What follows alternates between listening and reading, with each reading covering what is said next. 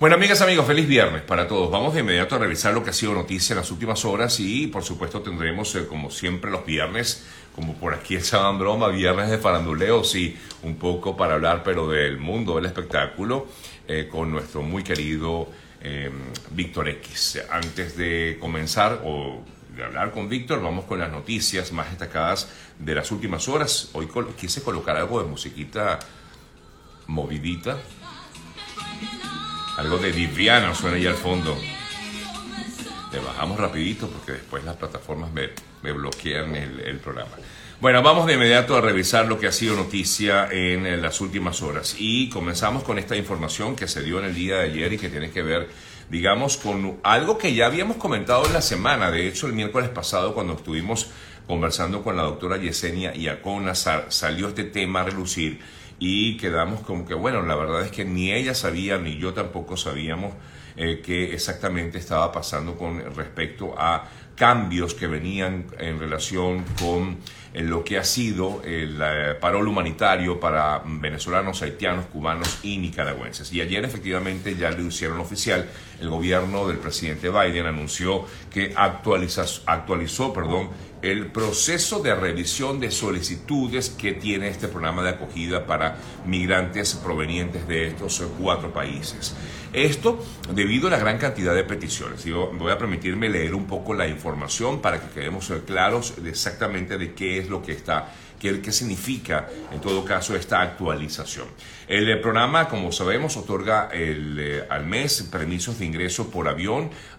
a 30 mil migrantes de estos cuatro países. Esto sí, recuerden que tienen que tener su patrocinante o sponsor eh, que lo va a apoyar financieramente aquí en el país. El eh, Servicio de Inmigración y Ciudadanía, el USCIS, comenzó entonces a seleccionar al azar aproximadamente la mitad del total de solicitudes. Lo están haciendo de forma, digamos, al azar un 50%, que es lo que comentábamos ese miércoles, que no nos quedaba claro, pero ya pues se fue clarificado, un 50% lo van a tomar al azar y la otra mitad eh, se va a revisar en función de cuándo se hizo la presentación de la solicitud. Esto respondiendo sobre todo a una gran cantidad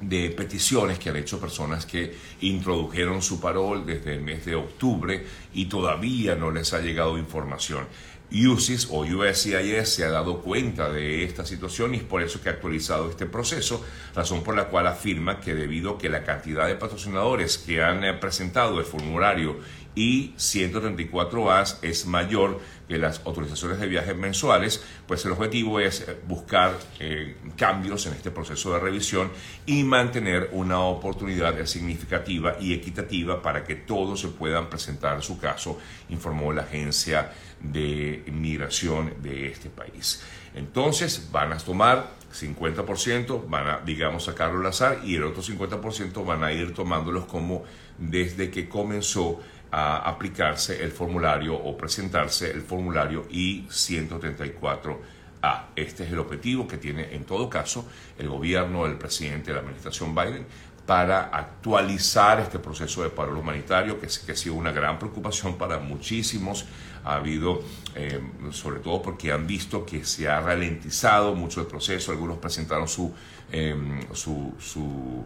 eh, solicitud la hicieron desde octubre no les ha salido, otros en noviembre tampoco, y otros quizás en diciembre les salió más rápido que los que ya habían presentado su solicitud muchísimo antes. Así que lo único que les pido es un poquito de paciencia, igualmente en el transcurso de la semana se darán detalles de todo esto y posiblemente pues el miércoles cuando volvamos a conversar em, con la doctora Yacora tendremos detalles. Me preguntan, ¿hay forma de saber por qué día va el paro? La verdad es que no sé si hay alguna manera de, saberlo. Pero lo cierto es que según comentaban eh, a través de este informe o documento presentado en el día de ayer, el eh, proceso, los tiempos de procesamiento van a variar, las personas eh, de apoyo potenciales, es decir, el sponsor, pudiera en todo caso monitorear el estatus de su formulario I-134A que presentaron en su cuenta de USCIS en línea o verificar el estatus más reciente en estatus de caso en línea. Es un poco lo que está ocurriendo, me comenta por aquí Jam, que siempre está pendiente de este tema migratorio, gracias Jam, y dice él por aquí, eh, se van a escoger mil diarios, 500 por medio de esta azar o lotería, digamos, sacado así como de, de, un sombrerito, y los otros 500 como fueron presentados. Efectivamente, gracias Jan, igualmente que en su momento también me comentó acerca de este tema, pero ya, pues, eh,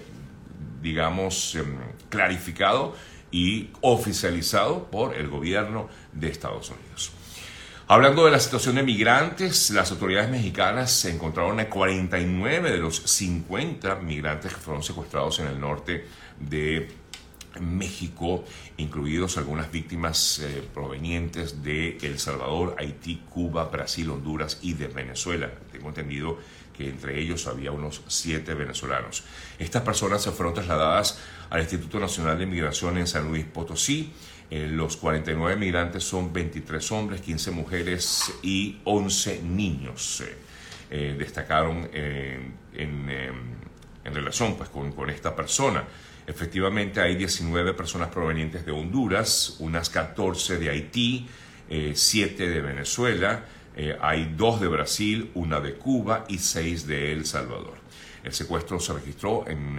el martes pasado eh, según reporta eh, la Fiscalía de San Luis Potosí. Me llama la atención que hablan de, de 49 personas y, aunque no se ha informado, quién es el que todavía se encontraría en manos de estas personas, de estos delincuentes en la zona norte de México, pero quedaría una persona por ser liberada. En otras informaciones destacadas en las últimas horas, les comento por supuesto la crisis política que vive actualmente Ecuador y en el día de ayer ya el Consejo Nacional Electoral de ese país dio información de cuándo se va a realizar el proceso electoral para escoger a un nuevo presidente en Ecuador y a una nueva asamblea legislativa. Esto sería para el próximo 20 de agosto, fue la fecha que dio ayer la presidenta del Consejo Nacional Electoral ecuatoriano ella, Diana Atamaint, informó que esta es la fecha tentativa para este proceso de elecciones generales anticipadas, luego de lo que eh, fue esta decisión que tomó el gobierno del presidente Lazo en ese país. No obstante, a pesar de que ya tienen fecha, igualmente hubo una demanda de inconstitucionalidad presentada por algunos diputados de esta Asamblea Nacional eh, que fue disuelta entre otros se encuentran allí el segundo vicepresidente del Parlamento, Esteban Torres, eh, quien introdujo esa demanda y dijo que era por el fondo contra el decreto firmado y suscrito por el mandatario, mm, el mandatario ecuatoriano. La mayoría opositora en estos momentos en la Asamblea de Ecuador confía en poder revertir el decreto, discúlpenme, del presidente el lazo para volver ellos a sus funciones y además continuar con este juicio político que se le sigue o se le seguía en todo caso al presidente Guillermo Lazo. Pero esto todo ocurre mientras ya se informa acerca de este proceso electoral que se realizaría el próximo 20 de agosto en la nación ecuatoriana. En torno a este tema, por cierto, muchos me han preguntado y he visto comentarios en las redes sociales acerca de por qué Ecuador hizo esto y cuando Perú o el presidente Castillo en su momento hizo algo similar, no ocurrió lo mismo, o sea, no fue, no tuvo la misma respuesta que ha tenido la del presidente ecuatoriano. Y efectivamente hay una forma o hay una diferencia de forma y de método. En Ecuador, el presidente puede actuar de manera inmediata cuando lo considera necesario porque está contemplado en la Constitución mientras que en Perú el presidente debe hacer o puede hacer igualmente, también está contemplado en la Constitución, disolver el Parlamento, pero debe surtir un proceso administrativo de orden legal y operativo. Y es la razón por la cual hay una gran diferencia entre lo que hizo, por ejemplo, Pedro Castillo en Perú a lo que hizo Guillermo Lazo en Ecuador. Hay una diferencia absoluta. Eh, las constituciones son totalmente distintas y es por esta razón, además que hemos visto, sobre todo en Perú, que este proceso se ha dado en varias ocasiones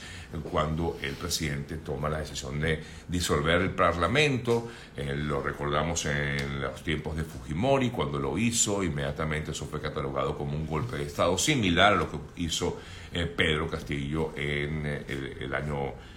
pasado en Perú. Bien, eh, otro tema importante en el día de ayer comentábamos acerca de la desaparición de cuatro niños, eh, cuatro menores de edad, eh, luego de un accidente terrible que se registró en la selva en Colombia. Y ayer nos comentaban aquí nuestros amigos que estaban conectados que ya habían aparecido. Lamentablemente la información correcta es que no han aparecido. Esto, el propio presidente colombiano, eh, Gustavo Petro dijo que eh, lamentaba que había, se había equivocado, de allí fue que surgió justamente la versión de que habían aparecido los menores de edad con vida, sanos y salvos, eh, pero en realidad no fue así, según manifestaba el propio Gustavo Petro, quien incluso borró su comentario en Twitter sobre este tema. La búsqueda continúa, comentan los representantes de esta llamada Operación Esperanza, que eh, están acompañados, bueno, son militares, rescatistas que están acompañados además por el padre de los niños, eh, junto a indígenas también de la comunidad Arau, Araraquara, Araraquara se llama la comunidad indígena que está también acompañando a eh, este operativo. según informan, pues realmente no ha habido hasta el momento información de los pequeños, esperamos que realmente se encuentren con vida eh, y que estén extraviados y que hayan sido encontrados como en su momento se dijo que fueron encontrados supuestamente por eh, em, una persona, pero hasta el momento continúan desaparecidos estos cuatro menores de edad por el accidente aéreo registrado en la zona de Guaviare, en eh, Colombia. Eh, repito, eh, pues ayer decíamos que, se daba en todo caso una buena noticia, pero claro, porque estábamos replicando esta información que daba el propio presidente Petro, pero él mismo se disculpó por esta situación eh, y que perdía incluso perdón a las familias porque había dado esperanzas, pero todavía pues no es así.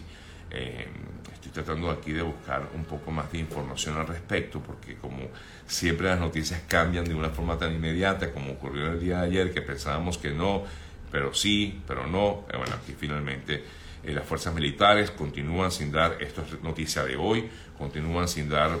eh, con los cuatro niños que siguen desaparecidos, pasajeros de esta aeronave que perdió su rastro el pasado primero de mayo entre las zonas de Caquetá y Guaviare. Fuentes del ejército informan que encontraron una serie de huellas frescas en el área donde se presume pudieran estar, pero no hay certeza de que sean de los desaparecidos. Las huellas fueron encontradas cerca de un riachuelo donde las eh, fuerzas encontraron esta pista que llena de energía a bueno, ya más de 100 personas que están eh, trabajando en la búsqueda de estos cuatro pequeños que están extraviados en la selva eh, son niños eh, que el mayor no llega a los 12, 13 años de edad y hay una bebé de 6 meses de edad entre estos cuatro pequeños. Ojalá Dios quiera que tengamos buenas noticias en algún momento acerca de esta información. Yo me alegré mucho cuando ayer eh, teníamos la noticia, pensábamos que sí, pero no, lamentablemente no, no es así.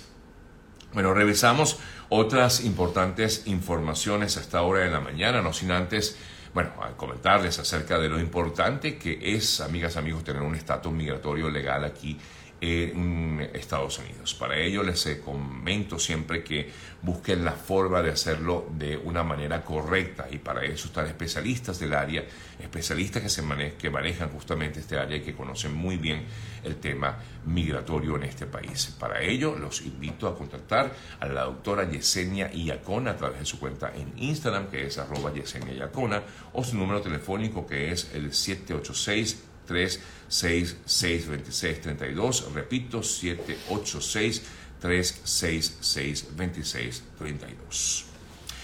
En eh, Chile fue detenida una persona presuntamente líder, una mujer, por cierto, líder del llamado Tren de Aragua que opera en este país, en Chile. La información eh, destaca que más de 100 efectivos de la PDI ingresaron a unos inmuebles, a unos 40 inmuebles en Arica, en Chile, para detener a miembros del llamado clan Los Gallegos. Y en esta, eh, en esta oportunidad se detuvieron 12 personas y sin embargo una mujer no había sido encontrada. Se llamaba o se conoce a esta mujer como la China y según la investigación, luego de la segunda desarticulación de la banda, habría ascendido a ser la líder o lideresa de este grupo, esto hasta que eh, finalmente ayer o el miércoles específicamente se logró dar con su paradero y fue aprehendida y puesta a la disposición de la justicia eh, chilena eh, esta mujer, una mujer de unos veintitantos años si no me equivoco, eh, y que es apodada como la China, eh, que forma parte de este llamado eh, tren de Aragua, esta banda de delincuentes que lamentablemente ha dejado muy mal parados a los venezolanos en el mundo. y digo el mundo porque no es solamente en Chile donde ha operado este tren de Aragua, ha operado en Colombia, ha operado en, en Perú, perdón, y también, por supuesto, en Venezuela. Eh, esperamos que bueno, se aplique toda la ley a esta mujer y a todas las personas que han sido detenidas en eh, Chile por, por, por, estos casos, muchos de ellos vinculados a la violencia, robos y asesinatos. Bien, en otras importantes informaciones destacadas también en el día de ayer, les eh, comento noticias eh, que nos vienen desde Europa. A 14 aumentó el número de fallecidos eh, por las inundaciones que se han registrado en la región que está en el noreste de Italia, llamada Emilia Romagna. se han rescatado varios cadáveres. Ayer, por ejemplo, se dieron se dio con eh, cinco personas encontradas sin vida luego de lluvias torrenciales que se han desatado en eh, Europa y básicamente en Italia y en esta zona que está ubicada, repito, al noreste, al noreste de Italia. Eh, ha habido deslizamientos de tierra, es por esto que mm, pues, se ha generado este importante número de, de personas encontradas sin vida.